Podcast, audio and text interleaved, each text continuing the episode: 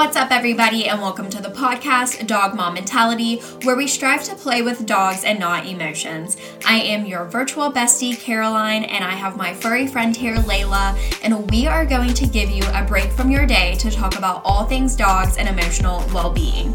If you have ever been emotionally affected by your dog, then this is the podcast for you. Hello, everybody. Happy Thursday. That is if you are listening to this on a Thursday. And if not, happy Friday, Saturday, Sunday, Monday, Tuesday, Wednesday. happy day, basically. I am so happy to be on this microphone. I just got back from a work trip on last Saturday and then, as soon as I got back, my best friend left for vacation. Bobby's been gone on a trip. So I have been all by myself. Um, I will say that I kind of like being by myself to a certain extent. So I am pretty introverted, and, you know, being around people can sometimes drain me. And so I've liked this, but then in the evening, I have energy and I kind of like want to talk to somebody. Like, because I normally talk to Bobby or my best friend or go do something during this time with them, but I haven't had anyone to do that with. So I'm happy to be on this microphone talking to you all. And it's been it's been a pretty good week actually. So let's get on into our happies and crappies because I feel like that's a good segue. So my crappy I feel like is probably just that I have been a tad bit lonely in the evenings, but in turn, I've gotten a lot of things done since I've been by myself and has haven't had anybody to chill out with. So I've gotten a lot of things done. I've been really productive. That's part of my happy.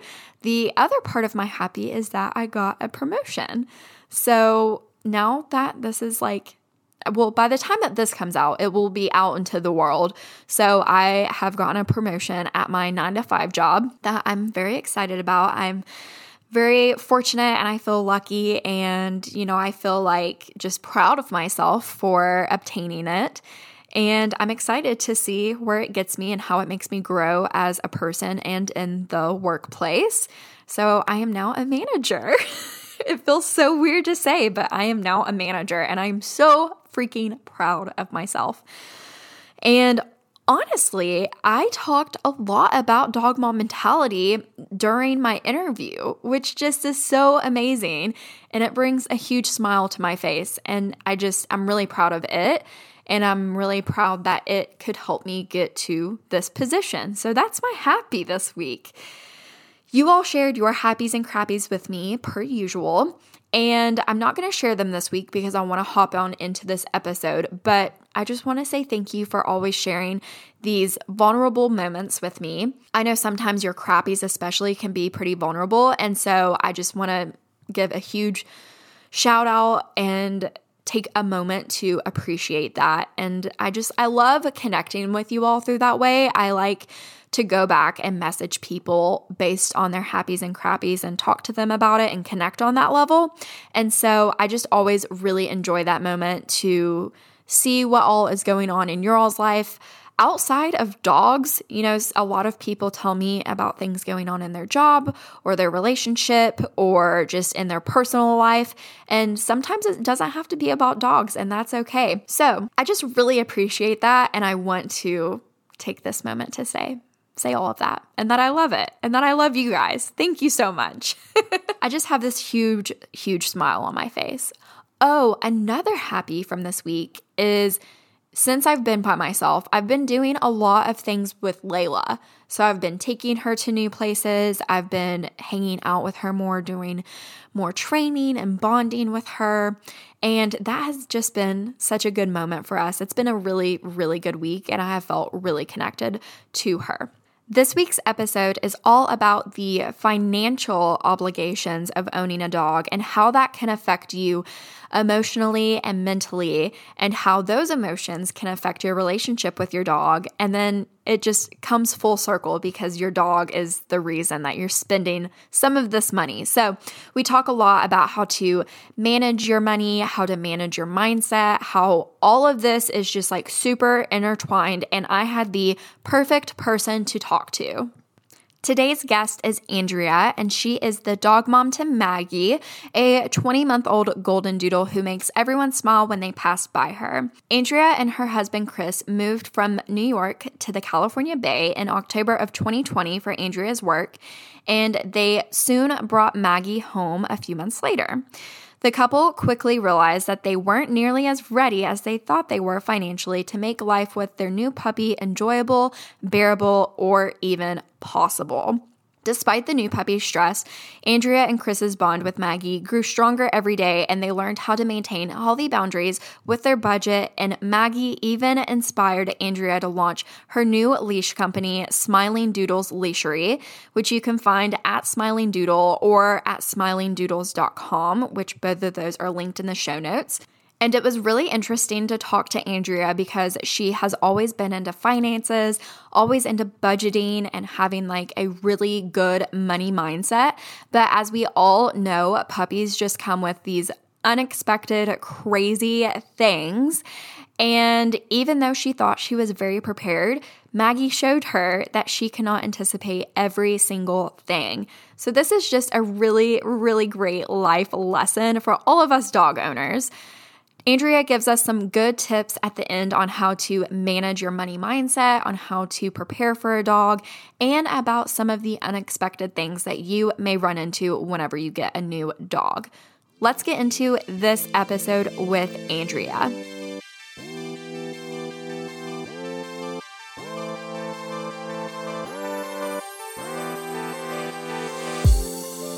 No matter the age of your pet, so much planning is involved when setting them up for success.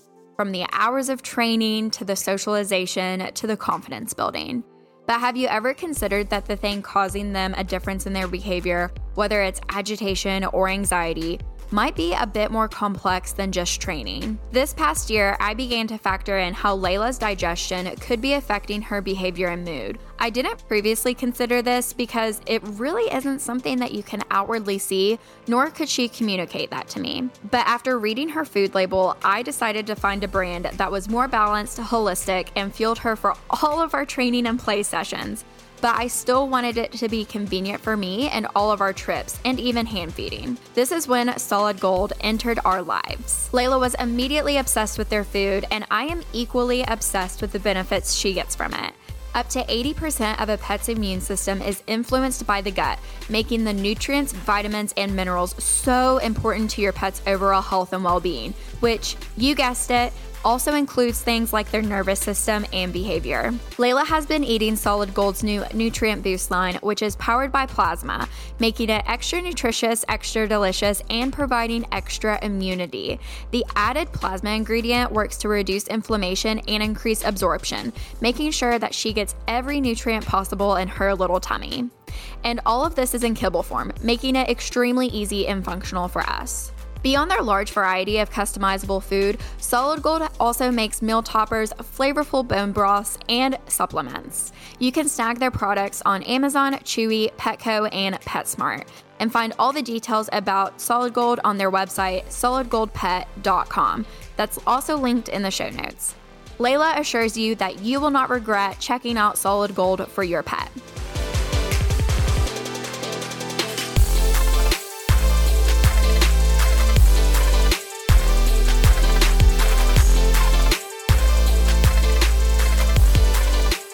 Okay, everybody, welcome back to another episode. Today we are talking to Andrea, who is the dog mom to Maggie. She's a, a big girl, golden doodle. She's a very beautiful dog. Um, and Andrea actually has her own leash shop as well. We were just talking about Shopify and all the different things that go into running a store. So, super excited to have you on today, Andrea, and welcome to the podcast. Thanks so much. I'm really glad to be here, and I've been following along with your journey of developing your podcast. So I'm really excited to be one of your guests. Yeah, amazing. Do you have anything fun planned this summer? Or I guess we're almost done with summer. And you actually had a wedding here recently, like a month ago. I did. Yeah. We celebrated our one month anniversary this past weekend by going for a hike with Maggie. That's so fun. Um, yeah. So, our big thing for the summer was going up to Canada to get married. And my husband is from there. So, it was really nice. We had a micro wedding, which I totally recommend for anyone who wants to have a wedding be an expression of themselves and be able to actually remember the day. Mm-hmm. Um, I think it also helped Mags kind of enjoy it. And we're glad that she was a part of it. I am glad she was a part of it, even though she put two paw prints on my dress right after oh, the ceremony. My gosh, what did you do about that? because that's like my biggest fear. Thankfully, our celebrant came to the rescue with a Tide pen, and then the photographer like just immediately used it. And then we were thinking, oh, that that would actually be really nice statement to have left on for the photos. But then we realized it would be so far away, it would just look like dirt. Right. Like, it was cute for a second, and then thankfully, it uh, you know we were able to get it out, and she was part of our photographs and she was being walked around by everyone and was just a really good girl. So yeah, the wedding was awesome. And now we're in that like post wedding bliss of not needing to organize anything and trying to figure out what to do with our time. I cannot wait for that. I will openly admit it. I can't wait for so I'm I'm you know I'm really excited to get married. Our wedding is in September, but then afterwards, you know, I keep saying I can't wait until October because in October I won't have to you know, confirm with vendors and make double check and make sure everything's good and like be watching out for an email from a vendor. And we're doing a smaller wedding as well. We're only having about 30 people there, us included. And that's even including like the photographer and everything. But it's still like you have to plan for it a lot. Like it's it still requires a lot of planning and a lot of time commitment. Yes, absolutely. You could probably do a whole episode on dog moms planning their weddings. oh, yeah. Don't worry. I have that covered. I have an idea for that. Uh, did you say that there were also like 30 people at your wedding? There were. It was uh, 27, and we had a U shaped table. Um, we were able to pass Maggie off to different people who like wanted to walk with her, and even our event organizer there was able to handle it. Um, but I think what was different is for us, we didn't have to do much of the vendor planning because the venue itself was this winery that specializes in micro weddings, and they did everything except for the photographer. So. Okay, that's really nice. I like the idea of a U shaped table. That's not something that I had thought about, but that's a really good idea on because we're we'll set up the tables however we want to um because we're renting them off of somebody so it's not like we have to really do anything like specific or abide by any rules. So that's a good idea. I th- feel like we should set our tables up that way. Yeah, I'm happy to send photos of how it all was. It was, uh, yeah, nice and easy to just talk to people across like both sides. We just wanted to make it easy to connect with everyone, and thankfully it worked out that way. And thankfully maggie just sat between us at our chairs and i've got my cover photo on facebook now is uh, maggie just laying down between chris and i. Oh yeah. I think did you have that on your instagram as well? Because i, I looked through some of your wedding pictures on uh, her instagram. Yeah yeah i did. She uh she was a good girl she got some steak nice we love it she loves it yeah. Well, that's amazing. So I'm sure we could talk about wedding stuff like all day, but what you're actually here to talk about with me today is finances and dog ownership, which is not a topic that we have touched on at all. But I'm sure as everyone just knows, finances can do a lot to your like emotions and mental health as well. So, you really tried to prepare for Maggie whenever she was a new puppy and before you brought her home as much as possible. But you and your now husband quickly realized that you cannot anticipate everything that comes along with having a puppy. So, what do you think was the most surprising in like the physical realm and the emotional realm and the financial realm of getting a new puppy? There were a lot of things in all three realms. um, I think on the physical realm, I didn't realize how jarring it would be to wake up to barking every day. Mm-hmm. um, we we had her in a crate and we crate trained her from the day she arrived. And I know that this is a point of conversation for a lot of people. Do you use a crate? How do you get through a crate when your dog really doesn't want to be in it? And we stuck to it. Thankfully, it worked out well. And she was in a crate until she was about a year and a half, and only recently is kind of gotten all of the full freedom. But I think that um, there's a lot that you can't necessarily prepare for until it's your dog. It's kind of like with kids. Right. There's there's a lot of overlap, I would say, when you're trying to raise a puppy in the form of treating them like a member of the family. And I'm assuming most listeners, if they're listening to this podcast, they are the type who are going to want to have that puppy be an integrated part of their family. For and sure. So being prepared to know that they're going to have their own personality and react to them the way you would react to a child. So when Maggie would wake up barking, it's effectively like a child waking up crying and then needing to know do you let them bark or cry, or do you go and check to see how they're doing? So um, I'd say that was like the first thing we realized on day one. The second thing that I was really surprised by was how strict of a schedule a dog needs. And we learned that quickly because of potty training accidents and how important it was to find a schedule that worked for us and then stick to it. Literally put it into our phones and have an alarm. Oh, she has to go for a potty break. Oh, this is when we do training this is when we go for a walk. This is when she gets her water in between meals.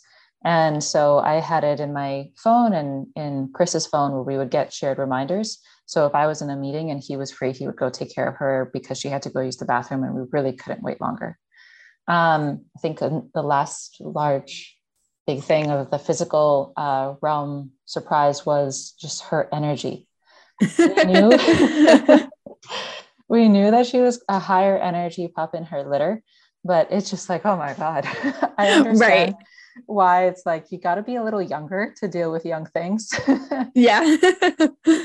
So the amount of play she needed the zoomies that she had mm-hmm. um, the number of walks that she needed. So after she started being able to go for walks you know we would go for three three walks a day which can be quite a uh, interruption in your workday.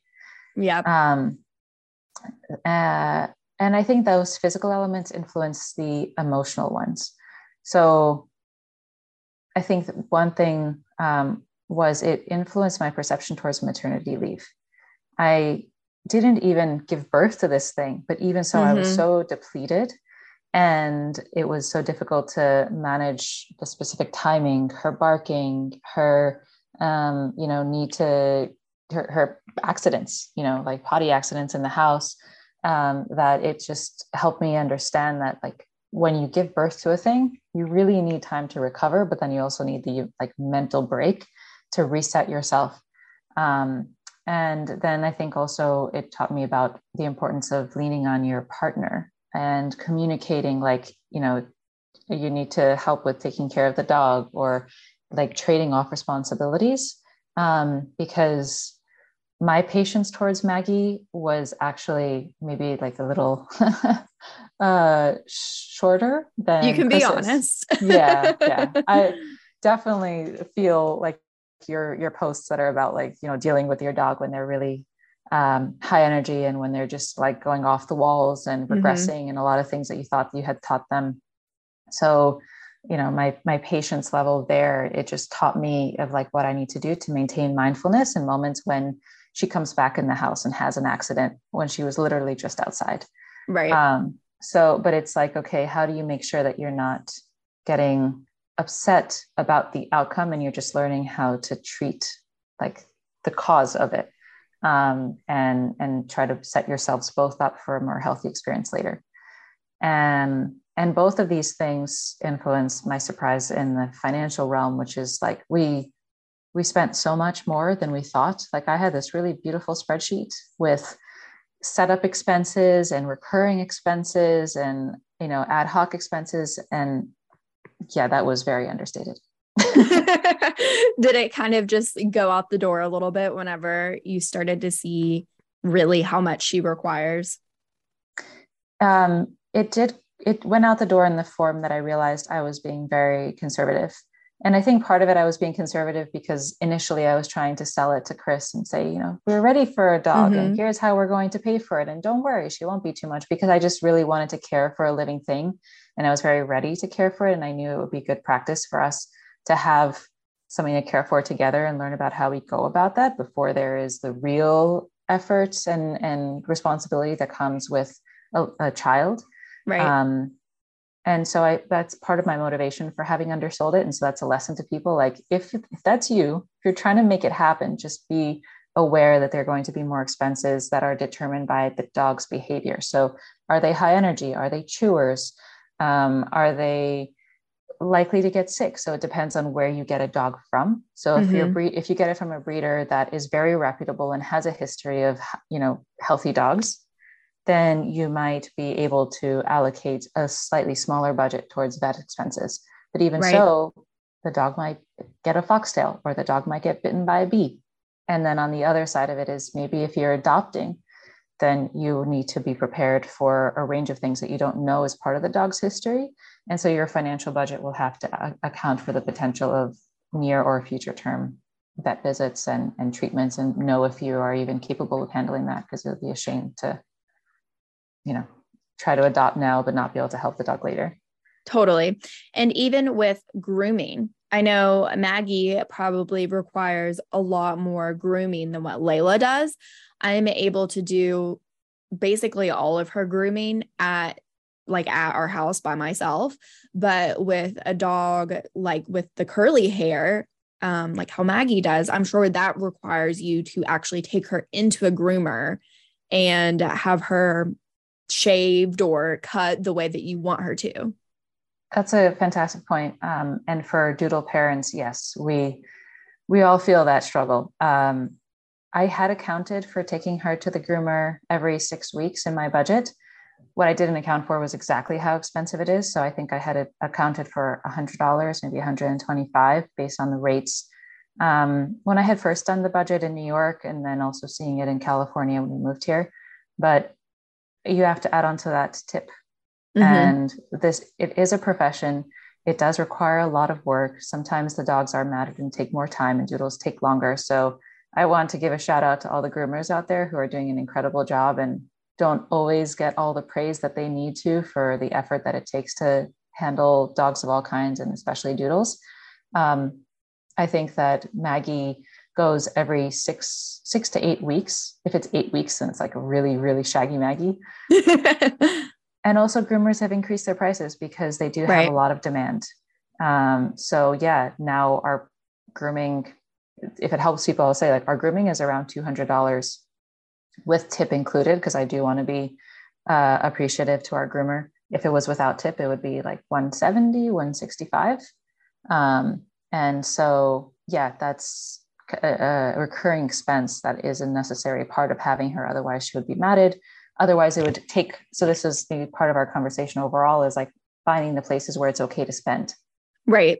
Right. Because if she was matted or you had to do it yourself, that would cause you frustration, which would, you know, lead to I don't want to say bad moments with her, but more unenjoyable moments with her when you know that you could just take her into a groomer and have a professional who knows what they're doing, you know, do it themselves. And then you come back and have all the happy moments with her. Yeah, exactly. That time that she's at the groomer is a time for us to do errands or mm-hmm. just have some very focused work time um, or go for a bike ride together um, and so it's there are a couple of things that in our own calculus it makes sense to send her to the groomer who is a professional and can do it well, especially if we know that we are having like busy time with work and when we are not working, uh, we want to be able to rest with Maggie and we don't want to have to go through like combing her, which she's quite patient. She's not like the most patient dog with groom with being combed but um, it takes more effort and so it's for right. your own calculus like do i want to spend this time you know doing some some grooming that helps maintain my dog but don't want to have to handle like all of the grooming requirements that are necessary of like bathing and clipping their nails and cleaning their right. ears and all of that because um, yeah it's it's your own health and well-being but it's also the dogs because last thing i'd want is for her to be matted and then that's painful for for Bernedoodles or just dogs in general. Oh yeah, totally. Oh, that's like something that you can't really plan for as well. You don't know how the dog is going to react to grooming. Like I know Layla isn't a huge fan of grooming, which is why I initially started doing it on my own because, you know, I knew that she felt comfortable with me and I knew that she trusted me. And even though, you know, we might go back and forth a little bit, I knew that like it would just be easier for me to get it done than for me to have to take her into a groomer, somebody that she doesn't know at all, try to do these very uncomfortable things to her. That makes sense. Your comment about not knowing whether or not your dog would be okay with the groomer or not um, is actually a good point, also because in finance, they talk about stress testing uh, your assumptions. And so that's actually something I, I didn't do, but in hindsight, wish I did, which is you might have a certain budget in mind, but you try to think of the worst case scenario and the best case scenario from that. So where you know you might think I have to groom my dog, you might think worst case scenario, my dog requires specialized skills, so I have to budget more.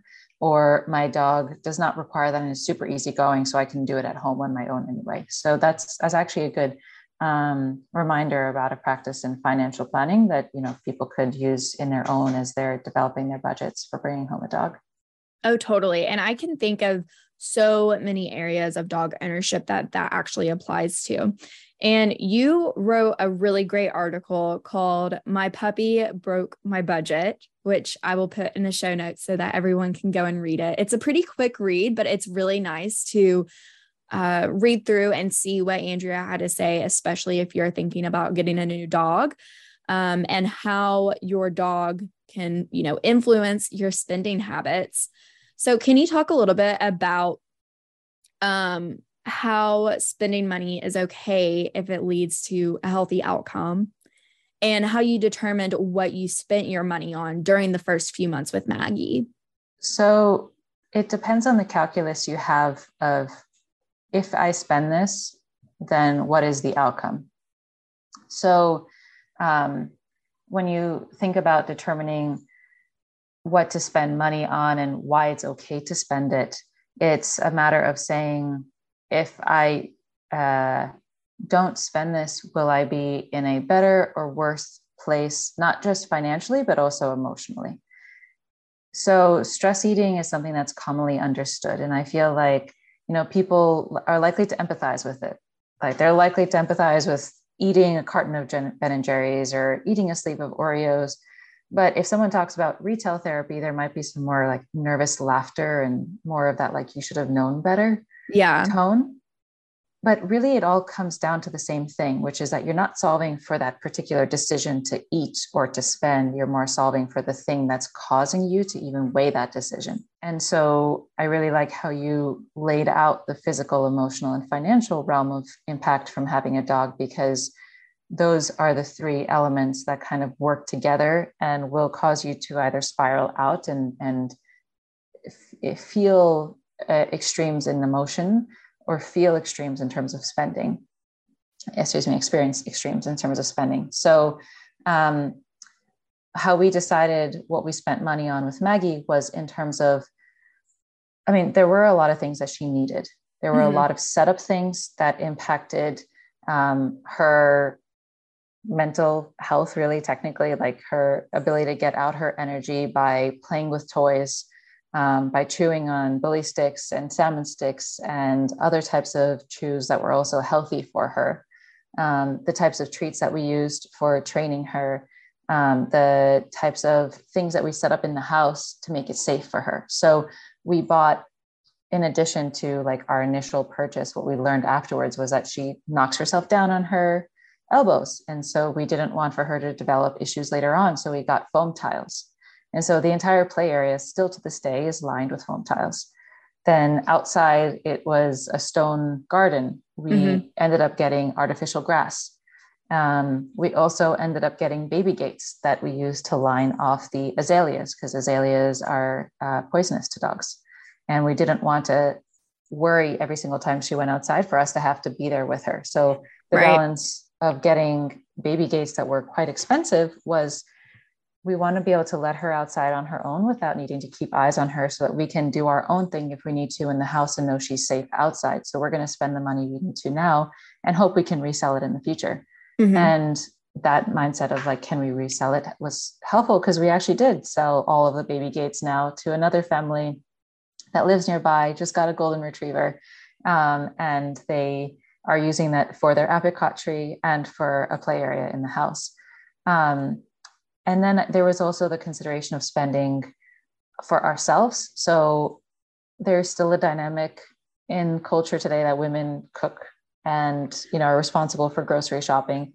Um, I love my husband, but he does not cook. so they all have their down, strong suits and then yeah. they all have their weaknesses. yes, exactly. He's more patient with Maggie's wild cardness and I cook. yeah.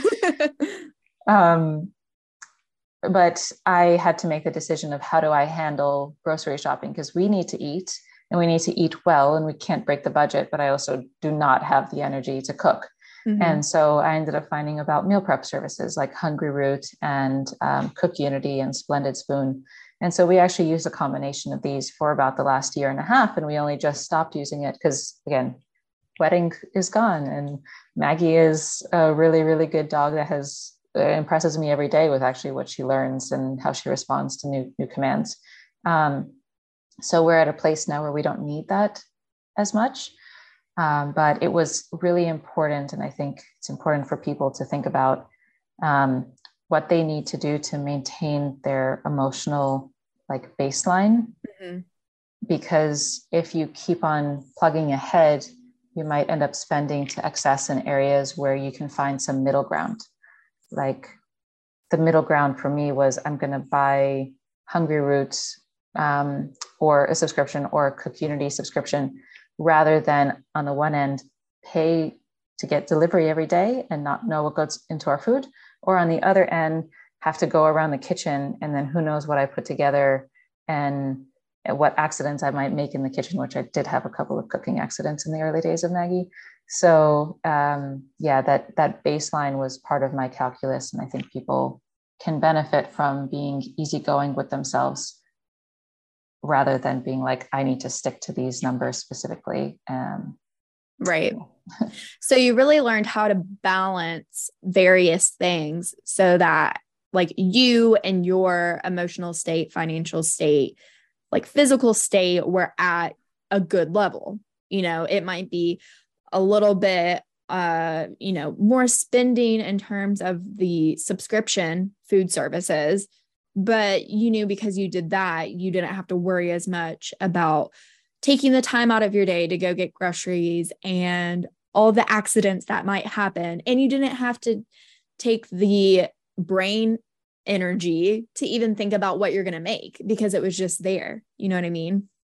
Exactly. so that is like a really good lesson, I feel like, for people to learn and a really good example of how you knew when it was healthy to spend in order to in order to make your life easier but were there any places that you maybe spent too much or didn't spend in the right spot and so your mental capacity was a little bit lower and how did you eventually build yourself back up in the emotional fitness, financial fitness, physical fitness of like getting back to your your your family's normal state with having Maggie? I did. I will openly say that uh, my spending was not all out of need. Um, and that was because, yeah, my like capacity to say, no, I don't need to have this Oreo or uh, buy that bandana and matching dog mom sweater. Um, like those capacities were depleted. So yeah, I definitely got Maggie way too many bandanas. Um, I got myself dog mom gear just because I thought it looked cute, and mm-hmm. I got myself even after some time. I was like, I guess maybe it was July. Maggie had come home in February, and I was just thinking, you know what? I haven't bought myself anything since pre-COVID. I'm going to get myself something. And I just much of a shopping spree on Alice and Olivia and um, got myself clothes that don't really even need right now because uh, we're still work from home.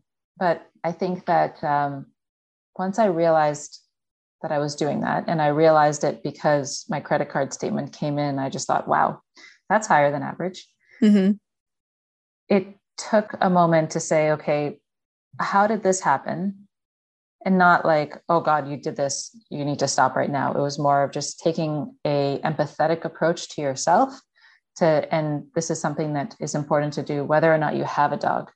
Um, when something doesn't go according to the plan you had set for yourself, think about what caused you to get there and what does it take for you to make baby steps back to the baseline that you wish to be at. Um, so I understood that I was spending on certain things, um, partially because I thought it was so cool to be part of brand ambassadors. And to be a brand ambassador, you need you to, buy, to buy and so I thought, oh gosh, I am a brand ambassador for eight businesses right now. Who I need to be. yeah, you have to buy though, you know. Um, and I I get it. Like you want your dog's cute face out there everywhere. Yeah. And it was a decision of like, okay, I've gotten a little too far can I step back? And the answer was yes, I could step back on those. And then that helped me kind of reset my budget. And I, I decided for myself, okay, I, I am going to be lenient. I am going to give myself a budget of X every month to get her some new bandanas um, and see how long that goes until I just don't want that budget anymore. And I've kind of gotten to the point now where I've said, I'm not going to get more bandanas. And I've even stepped back from the um, ambassadorships that I was holding on to, there were two of them because I just feel like it ends up being time to let others come on. Um, then there were, I mean, for myself, I thought, well, what are the things that I actually need for myself rather than going and buying fancy clothes? Maybe I just need some really good sweatpants or Allbirds sneakers that I can just slip on and go for walks easily. Um, and so it was a matter of reallocating and telling myself, yes, I'm going to give myself a budget, but make sure it's with purpose. Mm-hmm. Um, and I think the most important thing, which we can learn across the board, is communicating with my partner. So we built a budget together and we also talked together about how do we make sure that we can split responsibilities in the house so that we're both getting back to a healthy baseline. We're also making time for ourselves together as a couple rather than thinking, oh gosh, we can't leave the puppy home alone for too long right. because she's going to make a mess in her crate or something. Um, and thankfully, Maggie, of all like of stories I've heard out there, is pretty good on her own.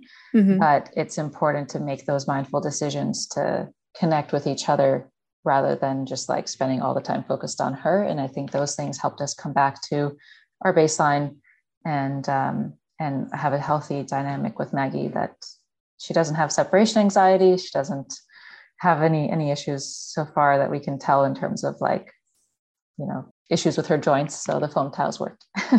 Amazing. I'm glad to hear that that worked. You had mentioned whenever you got your credit card statement in instead of beating yourself up you really took a moment of reflection which I love. I love how you went into that with empathy and reflection and then the other thing that you said that really, you know, I, I heard and, and really loved was that you said, oh, How can I take baby steps back? Instead of like, How can I fix this right now? It was, you know, how can I take baby steps back to where it might not be fixed within a month or two months, but, you know, within three to four to six months, you know, we're going to be back on track. And I think that is like a big mindset shift that you can utilize not only in finances, but with, you know, so many other things as well.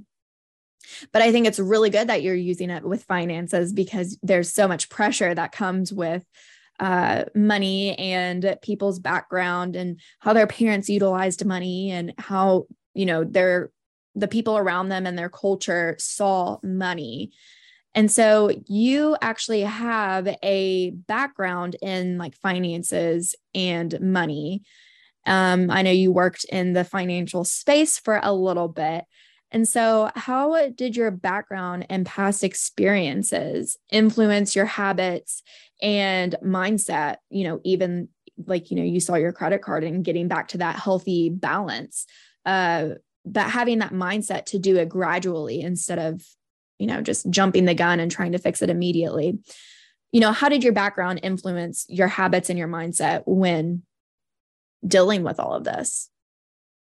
I think that having developed a track record of trying to be mindful about my emotional state and my finances and understand how my family taught me to think about both um, like how I communicate how I feel as well as how I spend. Um, and I mean, I uh, transparently come from um, a first generation family.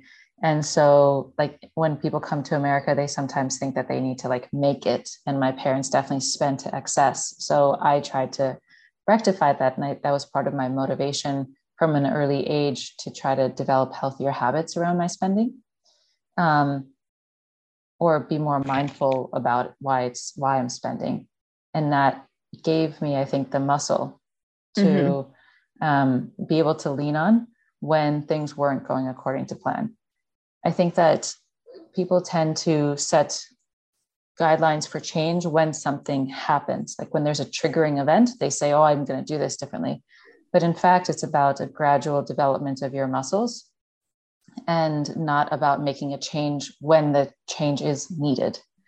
Um, so I think like we can think about our dogs, right? We train recall for our dogs, not when the dog needs to be recalled. Right. But, but prior to. Mm-hmm. Exactly. So similarly, we can think about our spending habits um, and our understanding of our emotions and finances together as something that we're trying to train in ourselves the way we would train it in our dogs and try to build up that muscle so that when we do need it like when there is a dog running towards us off leash and we need to get recalled back to or we need to recall our dog back to us to keep him safe that dog's going to come rather than not know what to do and freeze right um, so rather than freeze when i realized that I was not um, upholding my spending habits uh, in the way that I wanted to. It was okay, I know I need to get recalled.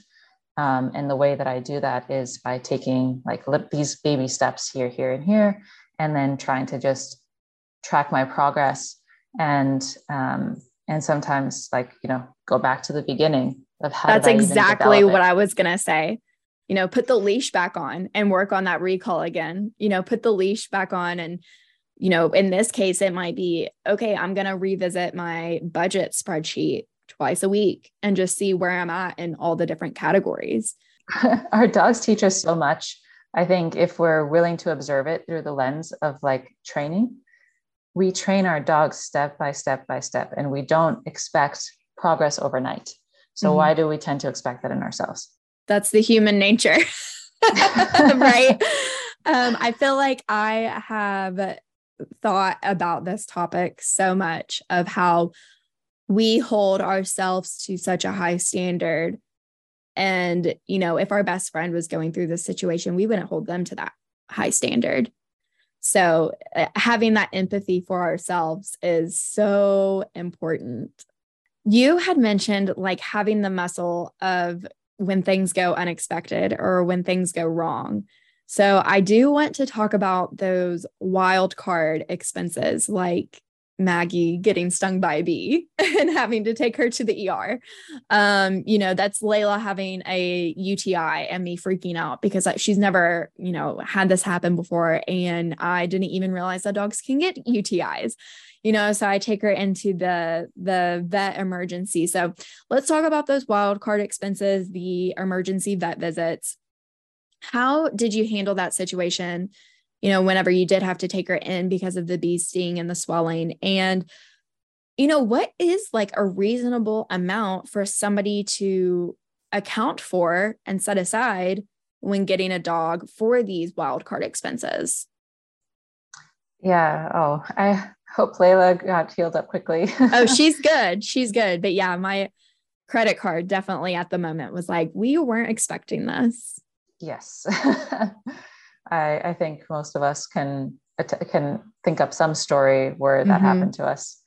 Um, so Maggie got stung by a bee twice. Um, and the way that we dealt with it the first time was different than the second time. Um, I think that what I would account for is how we dealt with it differently was three things. the available information that we had both times, the mental processing power that we had to think through them both times, and the time we had to make a decision. And I think these three points available information, mental processing power, and time to make a decision are important variables to consider anytime you're making a choice. Um, and it's important, you know, to minimize the chance of regret in the future. So the reason why we would spend to take our dog to the vet is because we don't want to regret not having taken them and have something bad happen. Um, the first time Maggie got stung, she was just a couple months old and it, her face was already really swollen. And we didn't know what caused it. We assumed it could have been a bee, but her eyes were shutting. Oh my and goodness. So we didn't know if she'd be one to have a bad reaction. And so for that reason, um, our available information was limited. We had no idea how she would react. We had no idea what stung her, and we had no idea of how to really stop it and how long we had to try solutions our mental processing power was limited because we were exhausted from mm-hmm. having a puppy that was just recently starting to sleep through the night. Um, and again, like the time to make a decision, it was like, how long has she been like this? Because I remember she had come back from a walk, went to lay down. I was sitting next to her on the couch having a meeting. And then when my husband came down at later after his meeting, we looked at her and we're like, oh my God. Yeah. So that was why we decided to go to the vet and spend the $400 we didn't even ask how much. We're just like take her yeah yeah her. please fix her yeah. And then find out later it's 400 it's like here's my money. Mm-hmm. the second time that it happened though we or after that visit we said what can we do to try to avoid this? And so we tried to educate ourselves and we said is there any way we could have done something at home? And they said benadryl but it makes sense that we had gone in because she had it was already so far along in swelling. Right the second time she was stung, we did not take her in, but the variables were different. Mm-hmm. Um, we knew that she had just come back from a walk and it was in the morning and we were giving her water and food and we saw her eyes starting to swell up. So we knew the amount of time it had happened. We knew she didn't have a bad reaction, like her throat closed up the first time it did. Um, and so we were also, this was like around a year old so we knew we were also like better able to process everything because our stressors had gone down significantly. And so we decided to call the vet say here are the situations and we had benadryl on hand. So i think uh, an important thing to have in the house are like hydrogen peroxide benadryl um, some of these different things that will get a dog to expel anything that has happened or, or help ease any kind of issues that a dog's having uh, mm-hmm. Fortiflora, that's a third one that I think is really important to have on hand. Um, so the I would say like you know try to understand when you're about to take your dog to the vet like what do I understand about these three variables, and is it something where I could try to treat it at home or do I need to go to a vet? Something I dislike is seeing people sometimes they post on like Facebook with some like really gruesome things and then they're like, do I need to take my dog to the vet? Right yeah like just take them. Yeah. Please please take them. Or or join a facebook page that's specifically for vets. Right. Don't ask other dog owners who have got a range of opinions and some people aren't even dog owners. Mm-hmm. um, but now in terms of how much to set aside i think that it depends on your dog again. So totally. Well and it's the type of thing of like do you have pet insurance that covers x y and z um, or are you trying to do everything without insurance? That is a good good point. I will, but pet insurance has like different deductibles. Right. So we do pay. Uh, we've got Trupanion, and we do pay a monthly premium for it. Um, but we have not really used like the bee sting accounted mm-hmm. for it last year, but now it doesn't even matter anymore. So it just depends on like you have it for the peace of mind and for when the dog is older. Right. Uh, but I think that um, insurance is a part of it, yes, but there are a lot of things that are not covered in insurance. Like uh, one of Maggie's friends that goes running around San Francisco beaches a lot and running through fields had two instances of having foxtails in her paw. And foxtails are very expensive. Mm-hmm. Her other friend is just a very, very excited and adorable big golden doodle male, and he swallowed a ball.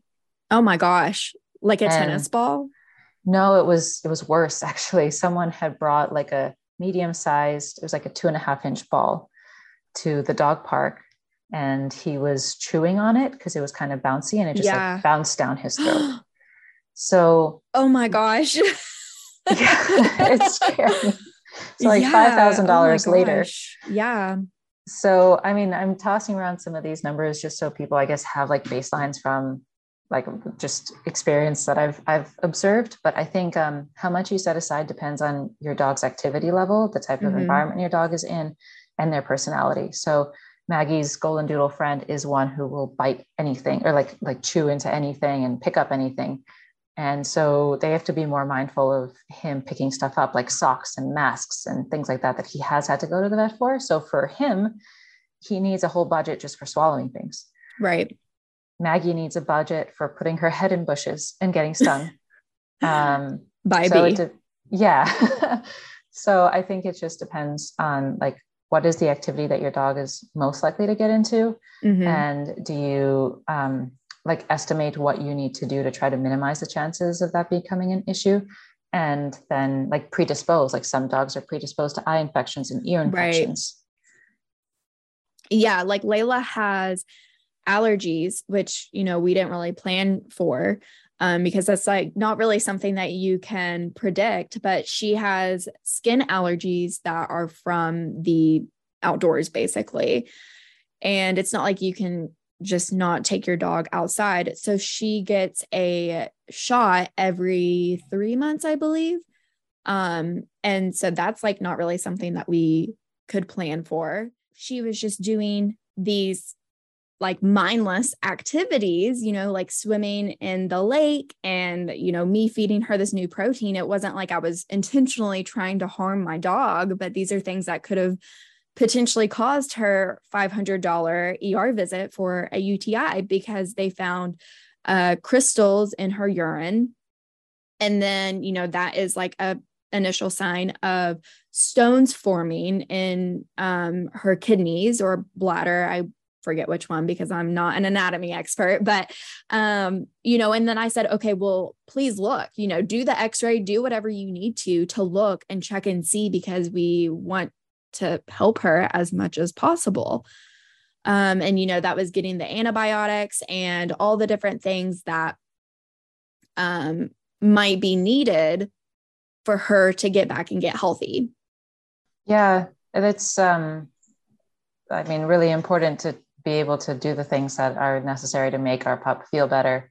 It's, right. it's again bringing it back to kids. Like we wouldn't get mad at a kid for having something like that develop. We would just go through what we needed to to help them improve.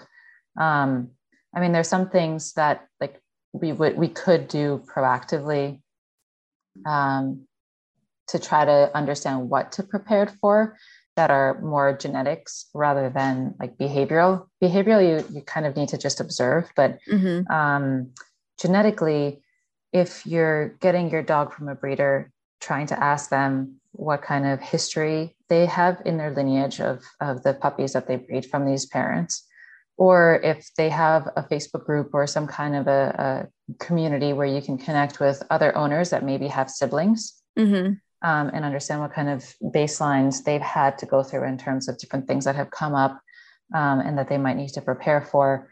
Um, but then, if you don't have access to any of that, you might just connect with a vet in your area. And so, whether you're just about to get a puppy, if you have a puppy, if you even have just a dog that is is healthy, thankfully, right now, you might want to ask your vet: Are there any um, any things that tend to afflict my breed? And anything from having seen my dog so far that you feel like I should be mindful of. Right. And and then that way you can try to get some estimate of if it's not due right now, is there anything you might need to prepare for down the line? Are there potential allergies you should account for? And maybe you just treat it as putting money into some like investment account that has some kind of interest rate that it earns. Um, and if you don't use it, then it's money that you've saved for yourself. So you can kind right. of think of it as saving for yourself or for your dog if need be, but just having some kind of like a, a dog fund, the same yeah. as you might have a child fund, is really important to make sure that you can do what you need to for your dog when they are afflicted. Yeah, I actually on our registry for our wedding, I put like a we had all uh, cash funds, basically, or uh, money funds. And I had one as a dog fund. And, you know, if anybody wanted to contribute to that, it was going to go in savings because you just never know what may happen. And I wanted to be prepared for that, especially because over the past, you know, I guess what, seven months now, all of our finances have been towards savings to save for our honeymoon or save for this special thing that we wanted to have for, at our wedding. Um, and so, you know, that having that dog fund on there, I was like, I, you know, regardless of what we think it might be for right now, if we get money put into that bucket, we will save it because you just never know what could happen. um, so in your article, you talk about feeling both like validated and also frustrated because of Maggie. And you've kind of already talked a little bit about how you've compared like having Maggie and being responsible for her as to being responsible for for like a child and how it's kind of like a stepping stone for you and your husband. So can you elaborate more on how having her made you feel both validated and also frustrated? Yeah. So um, this is in regards to how having her um, the, influenced my perspective towards finances and what millennials are expected to juggle mm-hmm. these days so I felt validated in the sense of knowing um, I graduated with an exorbitant amount of student debt. And my parents, you know, when I was in my 20s or something, they were always saying uh, about what is your plan for having kids and, you know, when are you going to get married? When are you going to have kids? I'm, I'm 31 now and just got married. But either way, my response to my parents, even when I was 21, was I need to get my student loans under order before I um, can even think about having a child because I don't want to put my child through the same issue of right. having student debt. And I just want to say, like, for for all the people out there who maybe are thinking, "Oh, student debt is a choice," it isn't.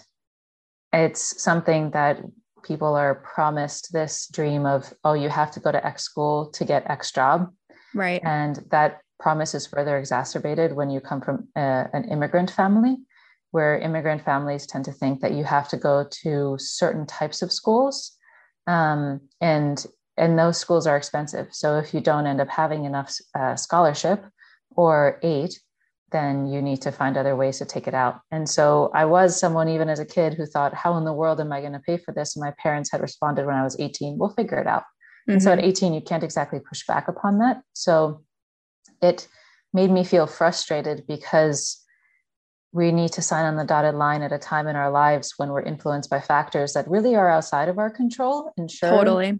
there might be 18 year old 18 year olds out there who have the capacity to push back against their families or they know exactly what they want to do or they have the scholarships but there are many out there who clearly don't based on the student loan met- uh, uh, debt metrics right now.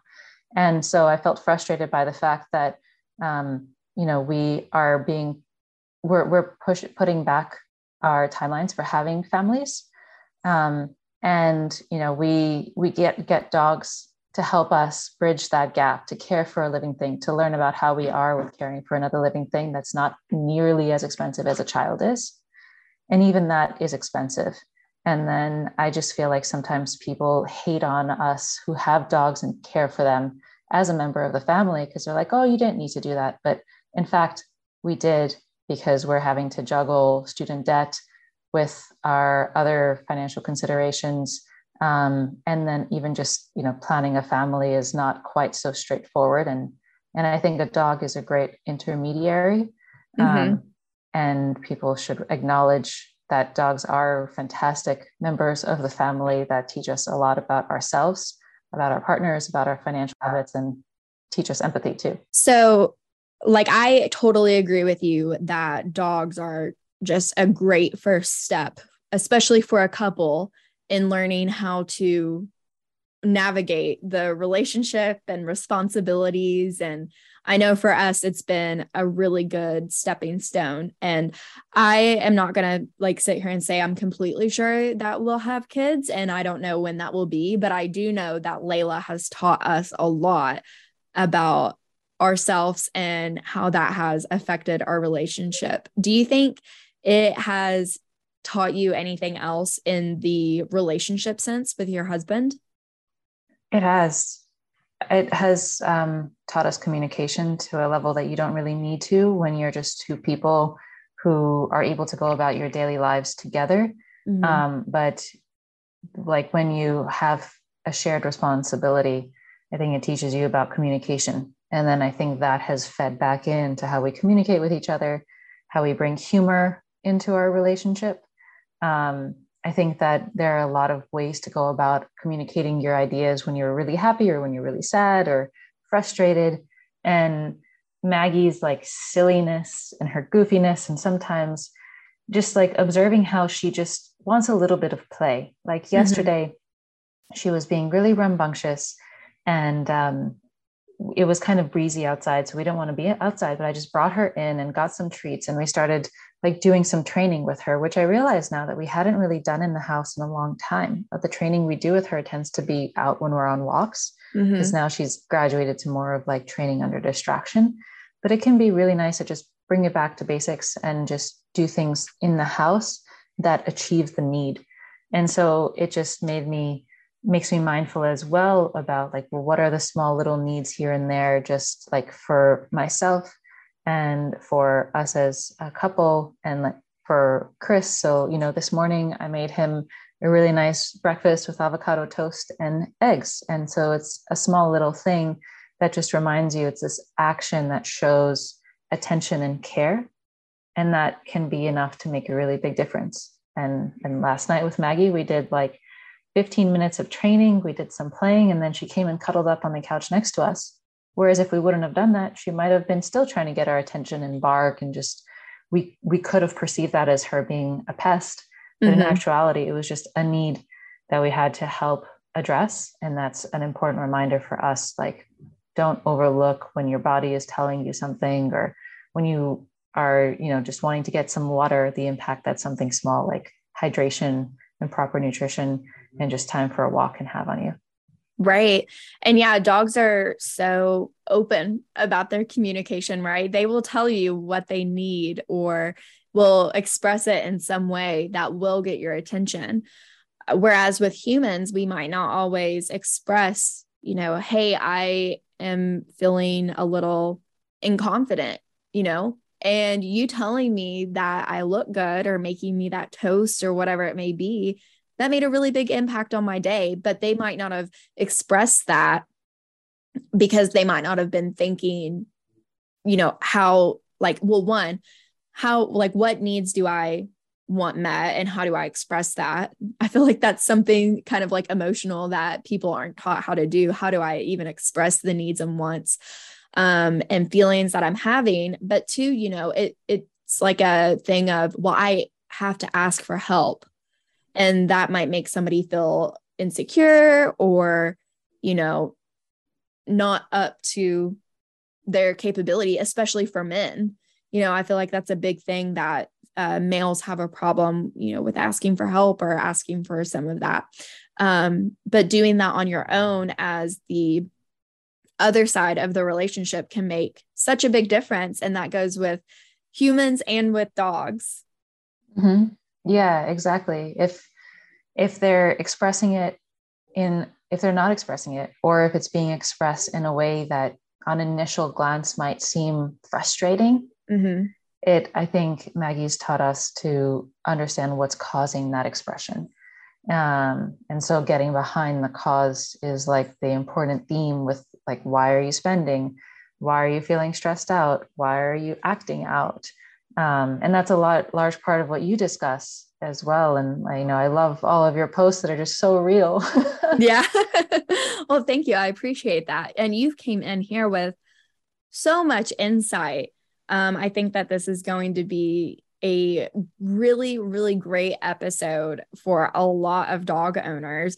Regardless of if they're a new dog owner or planning on getting a dog you know you've really thrown in a lot of mindset tips that can be applied to anyone. I don't know who couldn't use these mindset tip mindset tips.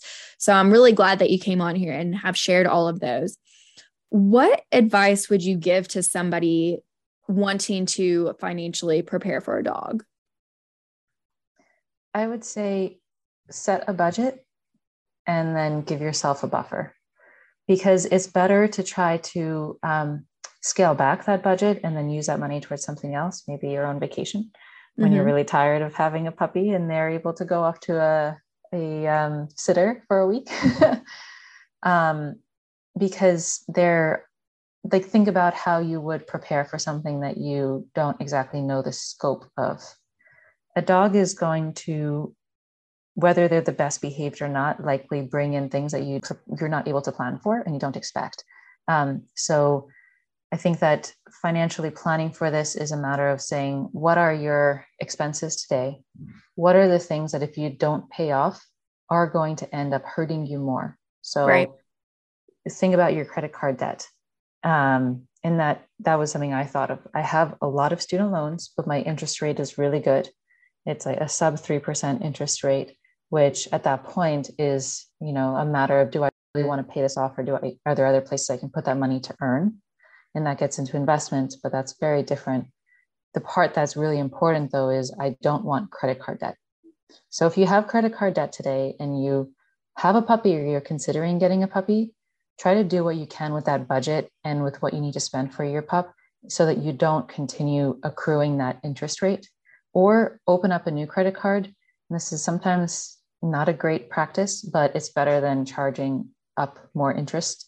Is um, the other option is getting yourself a 0% interest credit card and try to use that for your dog any expenses that you have and, and try to have that be something that like if you have something that comes up unexpected use your 0% interest in, um, card rather than use a card that is already with a revolving balance at an exorbitant 20% plus interest rate um, I will say I'm not a financial planner. I'm not giving financial advice. I'm just saying for myself, if I would have had um, credit card debt and getting the puppy, I would have opened up a 0% interest rate credit card and tried to use that for my um, emergency expenses, like her visit to the ER for her um, beasting.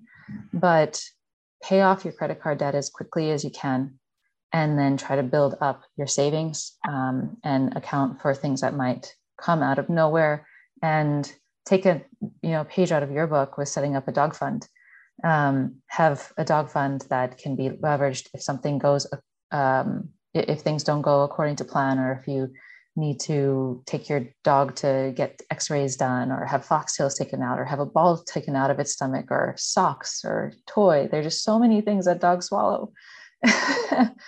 Um, and know for yourself if that doesn't go towards your dog you can always use it for yourself in the future. You can use it for vacations or you can use it for your own um, you know investment opportunities in the future. So imagine your dog fund is something that's also for you too. A hundred percent. I love that advice.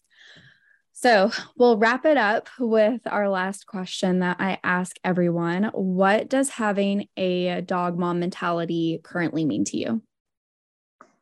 I think people have picked up from our conversation that I'm a lot about mindfulness and empathy towards yourself. Um, so I think it has to do with learning from our dogs that we can have empathy for ourselves and patience with ourselves when things don't go according to plan I think it's about taking baby steps and not expecting things to just be great overnight and and also not expecting that we'll always keep making forward progress. Sometimes you need to, like we said, put the leash back on right. and practice recall from the very beginning. Um, that's not uh, a problem. That's just healthy tactics that will ultimately help us go forward. Um, I think a quote that sums it up really well is even an arrow has to be pulled backwards before it can be shot forwards. Oh, I love that. And I've never heard that before. That is a good one, a good quote. I really, really enjoy that quote. Do you know like if if it's by somebody or you know if it's famous in any way? I think we can look this up. I I remember um, finding this quote a few years ago when I had a Smiles project mm-hmm. where I wrote a different quote on an index card every single day for a year and a day and it was when I was living in Manhattan. So I'd leave these cards in random places around Manhattan. So I remember it was one of the ones I had found during that year in 2016, but um, we'll have to Google who it was by.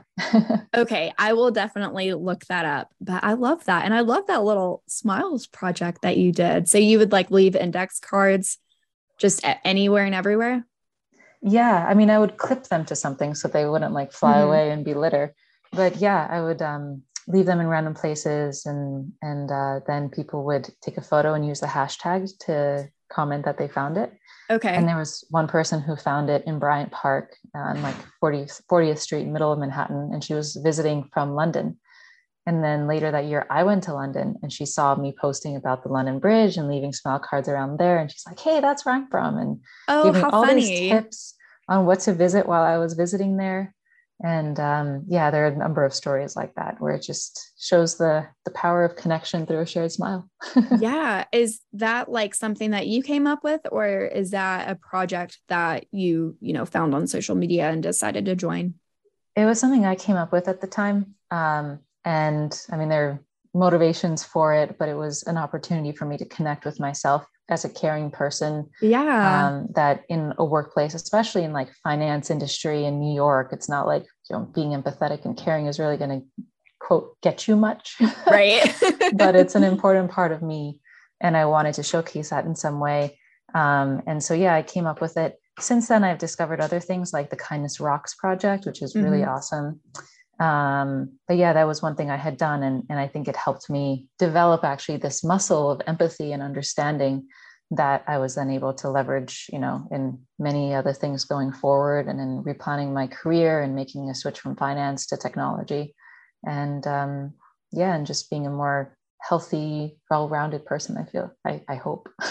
yeah. Oh my gosh. Well, I love that. And I know throughout this whole conversation, I was thinking to myself, you know, Andrea is a very mindful, intentional, kind human being. So, Thank this, yeah, of course, this wraps up our conversation. I so appreciate you coming on. Coming on, it was an absolute honor. If you want to tell everyone where to find you and Maggie on social media, yeah. So Maggie's Instagram is Maggie underscore lead the way.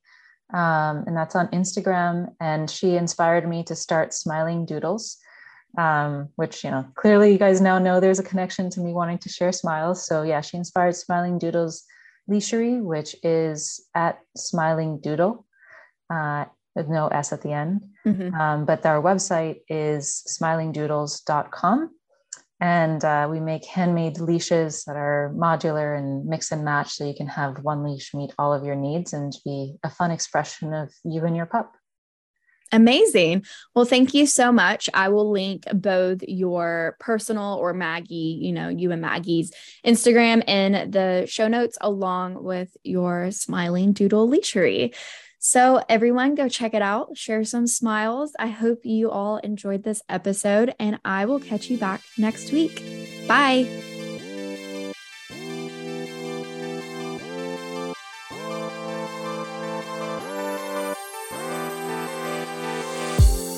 Thank you all for listening to another episode of the Dog Mom Mentality Podcast. My name is Caroline. You can find us on Instagram and TikTok at Dog Mom Mentality. And if you haven't already, please make sure to rate, review, and subscribe wherever you are listening. I hope you have a great rest of your day. And if nothing else, I hope you get to play with your dog today.